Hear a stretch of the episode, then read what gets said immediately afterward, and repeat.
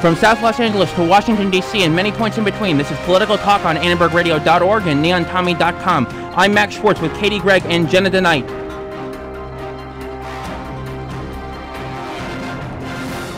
Today on Political Talk, the Affordable Care Act. The exchanges are open and people will soon have affordable health coverage. Denise Guerra is here to discuss the major changes. The government shutdown. We are into the third day as the partisan gridlock in Washington continues. The next phase of the Affordable Care Act has kicked in. The healthcare exchanges are open, which means people can sign up for affordable insurance plans which take effect January 1st, 2014. The healthcare exchanges will remain open despite the government shutdown. Just so people know, the federal government is running exchanges in 34 states for at least the opening year. Now we have our guest contributor, Denise Guerra, whose beat for the semester is healthcare, to discuss healthcare and students and the, how the two are coming together with, under the Affordable Care Act. Hi, Max. So for um, for student health, I was really interested as a student. How does this affect me, especially since I'm over 26 and I'm about to graduate?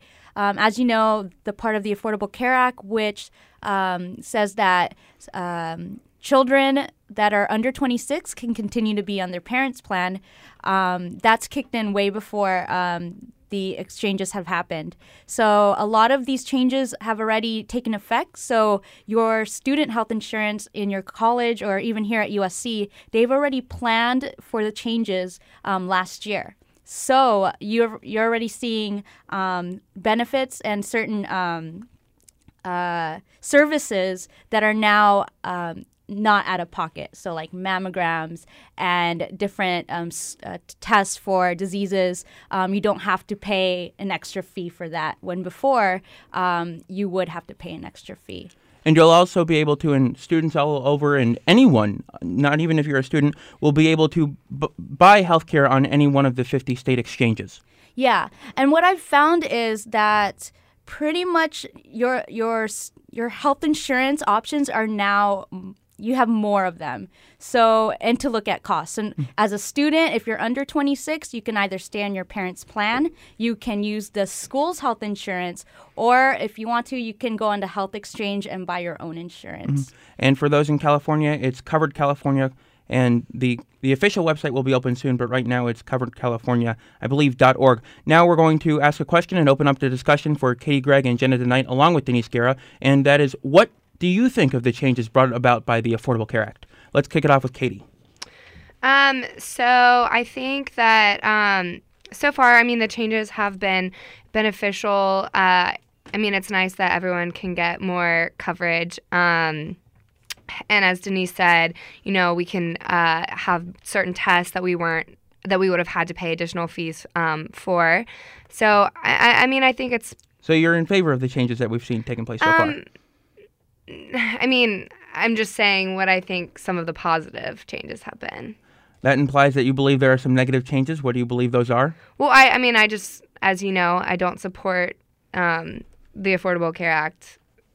Why don't you so, tell the story that you talked about at the end of after last week's episode? um, okay. So when I lived in London, um, I was like four or five, um, and I went. My mom was pregnant with my little brother, and so we went to the hospital, and um, we were actually in the private section of the hospital because we were going to pay extra, um, so that my mom wouldn't have to have labor in the public section, which we found was in a, in a horrible state um, because we went. The bathroom was in the public section. Um, that we went to, and it was really just a horrible sight. Like it was nasty. Women in the halls walking through the public section were having babies in the halls with no medicine or anything. Um, so, uh, yeah, that was kind of my experience with the public health care in London. I'm glad you, I'm glad you used the word public, and I want to make this very clear. There is no government hand in healthcare in that regard because we do not have a public option. The Republicans were adamant about not having a public option, and because of the election of Scott Brown from Massachusetts to the United States Senate, Nancy Pelosi had to push through the Senate bill, which was which did not involve a a public option, and we, we have the mandate which we'll go into in a little bit. And the mandate is essentially forcing people to buy health insurance from the existing insurance companies. But Jenna, did you have something you wanted to say on that? Well, um, just like that, you were saying that we don't have public health insurance. Like it is a universal, I guess more so would be the correct term that we would want to use. It's only universal because there's the government mandate and people Well, have to do it. Yeah, yeah. but I'm, Yeah. I'm just saying it's like since it's not public per se, it's but that, the- that's ours. we're not going to have the same issues that or we're not going to have we're not in the exact same situation as our allies Well- across the pond are. Could you explain to me what what exactly do you mean by public? Just that it's a government uh, program? Yes, it's not it's there's not a single payer plan Right. like Right. Medicare and it's not in any the government doesn't pay for it. Okay. The only As of thing now. Right. And yeah. do you think that maybe in the future the government it will become a single player? Because plan- it's more I think plan? I think ultimately that's the one of the best forms of I think it will lead to that. I think that you know this is a step in that direction, which a lot of people oppose. I kinda, Denise? I kind of think that right now we're like there's a lot of speculation on what it could do, and we still haven't seen it yet. Um, I'm not sure there's other plans like or other plans like this anywhere else. Um, and so it is kind of a great test to see if it'll help or not. Um, I know for myself, I there was a period before Obamacare took eff- in effect when I graduated, and I couldn't be on my parents' plan, so I was at, without health insurance. I did be as healthy as I could be, but God forbid I like tripped. It would have been like thousands of dollars mm-hmm. out of my pocket, and now I'll be able. Now that I have health insurance, I can I can fall whenever I want. and bankruptcy and bankruptcy due to health insurance costs is still the largest is one of the largest if not the largest reason for people to go into bankruptcy but you talk about you talk about all these things and it brings up very it brings up points I want to talk about which are the healthcare costs in this country since the Affordable Care Act some have said it's just coincidence I'll let that up to our. I'll leave that to our viewers what they want to believe. They have increased less in the last year than they have in previous years in this in the 2000s, and we're going to go into this more tomorrow, and I'll talk about it. I'll explain that later why. And also, we have people already seeing the benefits of the Affordable Care Act, such as we already have the hospital readmission fine. We have people younger than the age of 26 that are uh, able to stay on their parents' health insurance plan until they're 26. And as of January 1st, we'll see that there are no caps for people with disabilities, and because you're disabled, you'll no longer be dropped from your insurance coverage. And by the way, you have the um, pre- if you have a pre-existing condition, you can't be denied health insurance. Yes. Uh, so I have a question. You say that the health insurance uh, price has gone down. Um, it's not that they've necessarily gone down, and thank you. Let me correct that. It's that they have not increased as much as as much as they have for for the just this year. the country year, though, or for families, or like in the country, overall healthcare costs have improved have increased less than they have in previous years. Though, Max, I would like to add that USC's insurance did increase from last year to this year. That's one case out of many, and that's again that's I. We'll, we'll again we'll go into that tomorrow on It the might be seat. one case, but it is for a university full of thousands of young. That's people, true, but you're not mandated to go on the university insurance plan if you have a plan that beats what the coverage that's provided by Aetna's university plan. You do not have yeah, to have I know the I'm Aetna not on plan. it. I'm not on the university. Yeah. So plan. It's just, I think it just should be more accessible for you know 'Cause not thousands of students that are on this campus. Not all students can get on their parents' plan. That's very true. And if you want to go on the exchanges, I'm sure that will also end up being cheaper, be cheaper than the Aetna plan. And I'll, there's many reasons for that, which again we'll explain tomorrow. Um, and I, I want to one going back to the mandate. Something we've talked about is that most people don't understand that the mandate's needed to offset the cost of all the sick people that will go on that will get now have insurance. I don't think we have any debate about that. But one thing that there is a possible debate out over is, and I don't understand why, is the glitches that the exchanges have had in the last few days. And I personally see it as a good problem because they've had glitches because there have been too many people on the website. Yeah, and everyone's like very like eager and like getting on it to sign up, which I think is a great sign that people are being so responsive and like responsible. But I mean, the truth of the matter is, we do all have to go on and sign up before January first if we don't want to be penalized. Yeah, but I mean, I think that's you know we've got what like 60 days before then. Like I think that within that time constraint, people are going to be able to Oh, go totally. go sign up. I don't think that the glitches are going to be an issue. I think that that'll get sorted out. Yeah, I don't think people should be concerned No. about that at all. I, I agree with that. And I also think it's probably been overreported a little bit. Yeah, I agree. Yeah, I mean the thing that hasn't been reported is that in the first hour and a half, they the New York Exchange had over two million visitors. But one thing I, I Jenna brings up the issue about having to the mandate to buy health insurance, and Right. uh, it sounds like from the connotation and from the tone of your voice, it seems like you have a little bit of an issue with that. And why is it a problem that our government is trying to make people be healthy?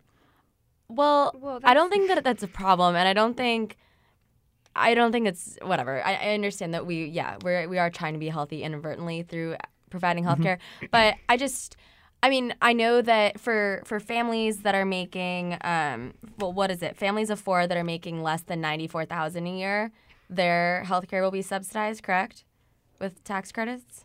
Many peop many different groups will have subsidies with tax credits. Right. Well, I just I think that ultimately Katie, Katie and I were talking about this earlier. Um, I think that you know if if businesses stop providing healthcare then for their employers because it, they're going to be saving a lot of money if they do stop, then more people are going to be going to get their own healthcare um, individually. And it's obviously going to be become like an expense that people didn't really have to worry about before because it's like a lot of times people have healthcare within their business. Um, so then I think that if we're seeing an increase of people having to go off on their own to buy um, individual healthcare for themselves and their family and whatnot, I think that we're ultimately going to end up having a quote single player payer plan. Um, I will say, I will say though that some of these people will be able to have health insurance for cheap. And again, I it should people should be happy about f- being forced to buy health insurance because then they're not out thousands of dollars if something happens. But also, also some people that have to pay is being part of their employer with health plans. And then we got to soon get off this topic. But some people, it will be cheaper for them to go on the exchanges. Well, I'd just like to say that um, Obama actually didn't support the mandate um, when he was talking about, on, I think, to Ellen. I think he was on the Ellen show or something. And he uh, compared it to forcing everyone to buy a house, and that would stop the issue of being homeless. Um, so I, I don't know. I, I think it's funny. Like now he has to defend this Well, he mandate system, which. I see. I see it's necessary for. Um, you know, providing health care to the people who are sick uh, prior to buying health care. Um, but I just know that a lot of people don't really like that, don't like being forced to buy the plan or pay um, for a penalty for not buying it. I will say in response to that, and I'm not being partisan, I'm being completely honest. If Republicans let him have a single player plan, we, they wouldn't have had the mandate in the first place. This is essentially Romney care on a larger scale. Well, that, I mean, So there's not there. I mean, I, I can understand where President Obama is coming from, and with that, because it is now we are coming, uh, we are in the latter half of our show. We are going to move to our second topic, which is the government shutdown relating to the healthcare, which I will get into. The we are in the third full day of the government shutdown, and we got here for those that don't know because Congress couldn't pass a budget for fiscal year 2014 or a continuing resolution which would have kept funding the same as it was for fiscal year 2013. House Republicans want a delay uh, on the implementation of the Affordable Care Act. That is the truth. It is really only the Republicans. But the Democrats won't budge on the issue because they claim it is legislation that was passed and reaffirmed by the Supreme Court, and also President Obama won his reelection. And this is obviously partisan gridlock as is as at its worst. So let me start this for all of you. We'll go around the circle, starting with Jenna this time. How long do you think this will last? Honestly, I don't know because since, as you said, both sides are kind of being really like stubborn, which you know, rightfully so, because it's um, it's the issues that they believe in. They don't want to back down, and like I know that, um, you know, Barack Obama doesn't want to back down from what like him, like him and the Democrats believe and want because it just like they don't want to let like Republicans essentially bully them, which is I know like what like they has been kind of said in this week. Um, I don't know though how. I mean, I don't know how long it'll really take. I mean, I know the government is So that- spending so- literally billions of dollars a week. Yes, we're, we're our the current figure is I'm going to see if I wrote it down. We are we have the current figure at 1.6 billion a week, approximately Right. 12 and a half million an hour. But I want to go back and you, you talk about how it's both sides being unhappy. I will say that this morning on President Obama's speech at a construction plant in Rockville, Maryland, that he essentially blasted Speaker Boehner for being the weakest speaker in the House. Yeah. Because this is one faction of one party controlling one half of one branch of government that is shutting down the entire government, as President Obama said. But I don't understand why you say it's the Democrats being the ones that aren't willing to budge, because the Democrats shouldn't have to budge given that this is law. I'm not and saying that the been law for Democrats aren't years. willing to Well, budge. I I'm saying that both parties are just having, they're really headstrong with their beliefs, and neither of them are willing to give up what they want. And Yeah. I think that since we do have, what is it, a Democrat um, Democratic Senate and a House and, and a House- Republican, House. I think that since there, there's like there's obviously very strong headbutting there, and some like we both need the both parties need to work together if we want to end the shutdown. Yeah, I have to say I'm really, really disappointed um, with the lack of you know collaboration between the Republicans and the Democrats. Um, I think it's it's just disheartening that they won't you know get together and talk. I saw earlier today. Um, Senator Rand Paul was talking about, you know, trying to get um, people together, Democrats and Republicans, to just like have coffee, talk, um, you know, try to work together and figure it out. And he was saying that a couple Democrat repre- representatives were interested um, in maybe just casually talking about it, trying to find solutions. Um, but they were scared that it would look like they were, you know, being weak. Um, so they were kind of refusing to do that. Uh, and I think it's a job of our representatives to be able to work together. Like, our, I'm just so disappointed that it's come to this. We're so like split. You know. Yeah. I think it's a really big issue. And I will say on those notes, um, I have multiple points of discussion to bring up. One, there is no I in kumbaya, and that has been said. that has been said before about President Obama and the Democrats willing to work, but I think in this case it works with the Tea Party because that's the one faction that's trying to con- run the show here. And as President Obama said this morning, and as the Huffington Post reported, I believe there are 20 Democrats, 19 or 20 or 19. I'm sorry, 19 or 20 Republicans in the House who are willing to end this shutdown, which combined with the Democratic votes would allow the House to pass a continuing resolution, a clean resolution, which means no added appropriations. Plus, and the Senate would obviously pass it. The president would be able to sign it, but Speaker Boehner refuses to let it come up to a vote counter that. Oh, hey, Max. Um, Oh well. You know what I say. You know, we elect you to run the government, not not to run the government. So True. take that. and with that, the fact that Congress is still being paid while, you know, many other nationally employed citizens and like national parks and, you know, everything nas- that is national, um, the fact that everything is being shut down and like those people aren't being paid while Congress is being paid because of their lack of uh, their inability to, you know, just sit down together and decide. yeah, I mean, it's hard because it's like you. They should be paid because they're working on it. They're the ones who are trying to. But But they they're should not have it done effective. faster. But Yeah. then they're not figuring out anything, so it's like, well, that's not fair No. that they're being paid and no and one, like, you know. yeah. I'm all, I'm all for that. I disagree with the way that this is being handled in the terms of congressional pay. I will say though that the military is being paid. There was re- there was mm-hmm. legislation passed on that. saw I, use legislation in quotes. But the one thing I do ha- I'm going to blast Democrats here too, and that is I have an issue with the fact that Nancy Pelosi got defended when asked the question or got defensive when asked the question should she be being paid for all of this. And we're winding down on time here, but I have a few more things I'd like to discuss, and that is wh- what do you think about well, let me preface that by saying the Labor Department's economic the Labor Department's jobs numbers, which are supposed to come out on Friday, tomorrow, mm-hmm. the October the 4th, is one of the world's greatest economic indicators on about the economy, which in this case would be about how we're recovering from the government or from the Great Recession, the global recession.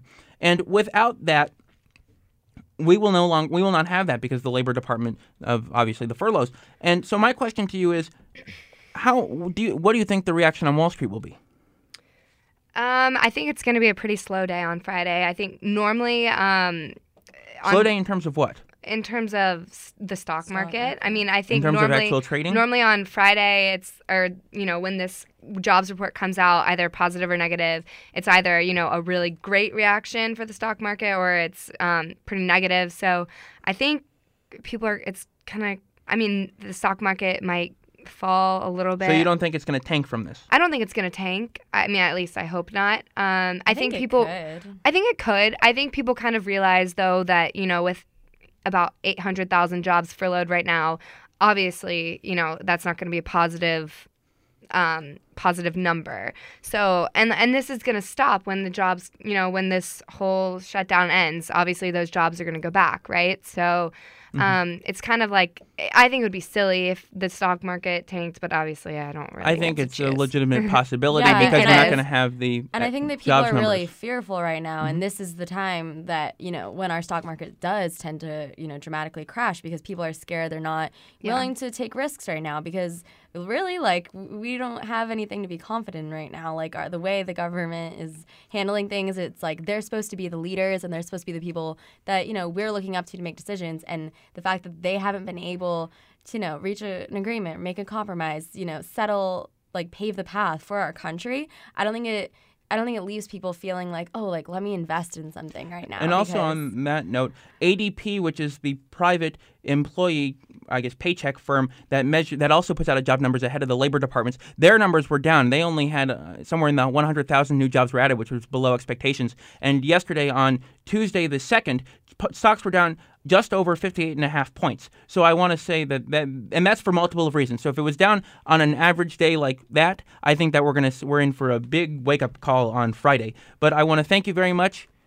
Oh, did you, you add one quick thing? You have 30 seconds. Oh, okay. And what with the long run with this, you're gonna expect um, a government rating to be lower. I just think that. That's going to come with Yeah. the debt ceiling. We'll see. We'll talk about that next week. yeah, just saying. So I want to say, and before we sign we sign off here, but I want to say that you can tomorrow on Friday, October the Fourth. October the 4th, thank you.